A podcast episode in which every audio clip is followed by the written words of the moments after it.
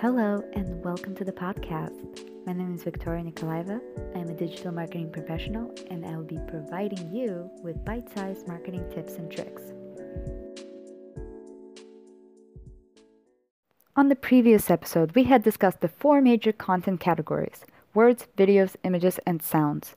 This week, we'll be focusing on the first major category words.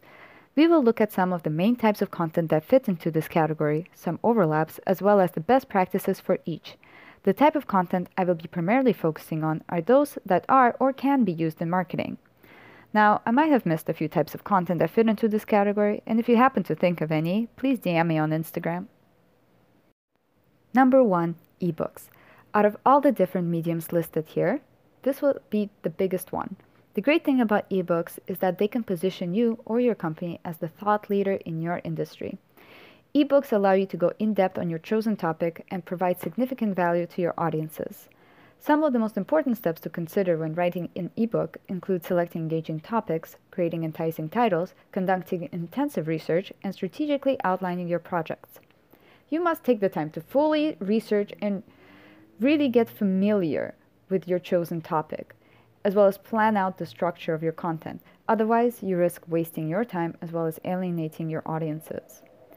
Some key takeaways to keep in mind is that it is a great way to add significant value, enhance authenticity, and position yourself or your company as a thought leader.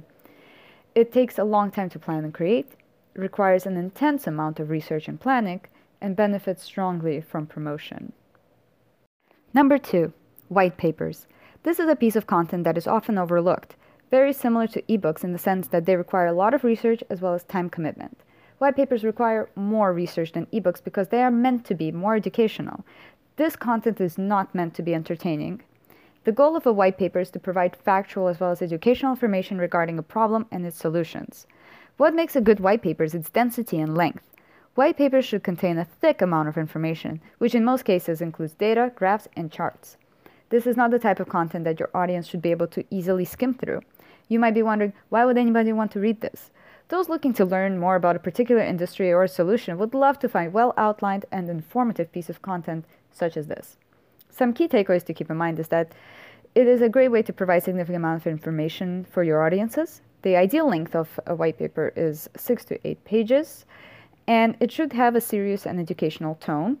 It is a great piece of content to convince your customers that your solution is worth exploring. Number three, case studies.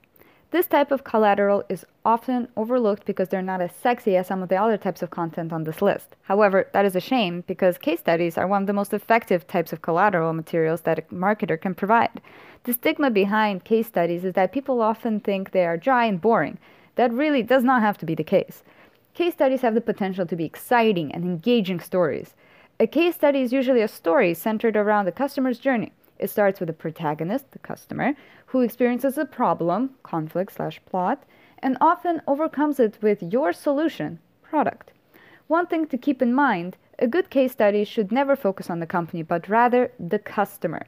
What makes a great case study is how accurately and fully it encompasses all the trials and tribulations that the customer has to overcome to find their solution. Some key takeaways to keep in mind for this type of content is is a great way to add authenticity to your product slash service. It's important to be authentic. A case study should not sound like an ad.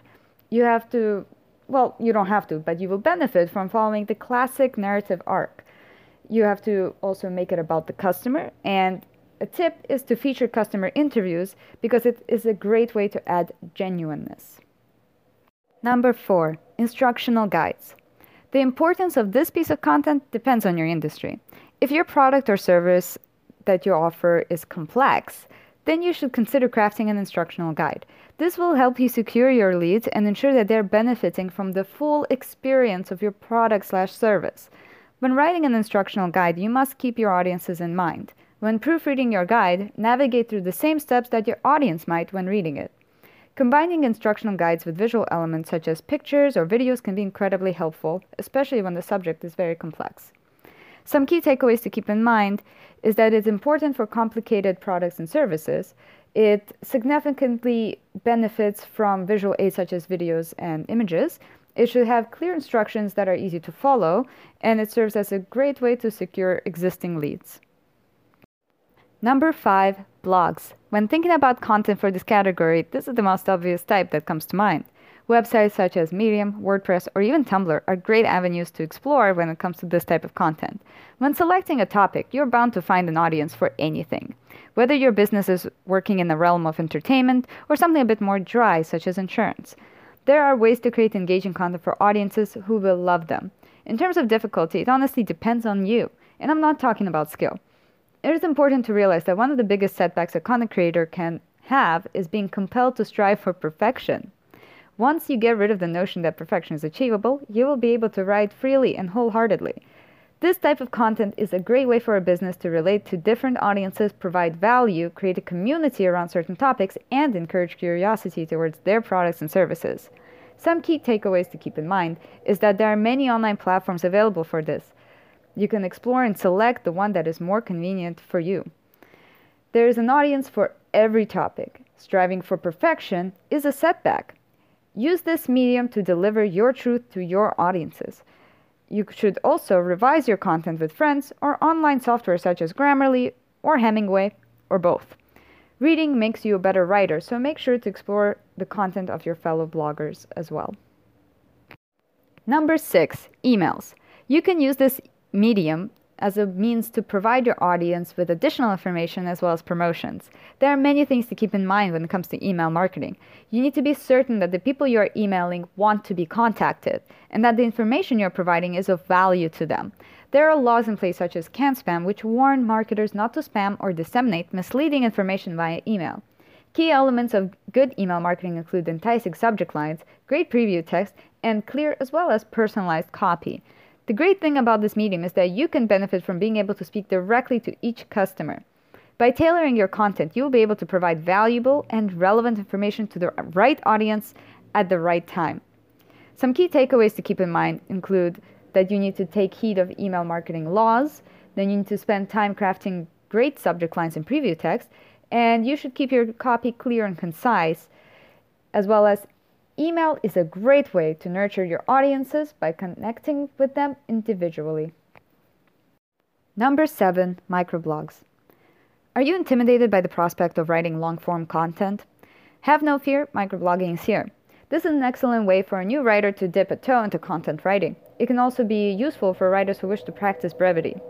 You can find microblogging primarily on social media platforms. Instagram is a great place to combine quick visuals with a well written short form copy. Worried about the visual element? Don't be. You can use templates to feature bits and pieces from your microblogging pieces as a way of attracting potential audiences. There are many benefits to using this type of content. It is a quick way for your company to connect with audiences, provide them with value, as well as inject some short form authenticity. Some key takeaways to keep in mind is that it's perfect for those who want to stay away from long form copy or who want to practice brevity in general. There are also multiple platforms that you can practice this on, such as LinkedIn, Facebook, Twitter, and Instagram. You can also use templates on Canva as a way to replace the visual elements on Instagram, for example. Number eight, infographics. Here's where we start to see a lot more overlap with the image category. Infographics are an excellent way to share bits of information with your audiences in a fun, visually appealing way. The great thing about infographics is that they do not require a lot of work. All you need is a template, information to be shared, and minimal copy. Templates are easily accessible through services such as Canva. A best practice to keep in mind for this medium is the importance of staying on topic, as well as keeping the information clear and relevant. A lot of marketers make the mistake of overcrowding their information, which tends to distract the eye and confuse the reader.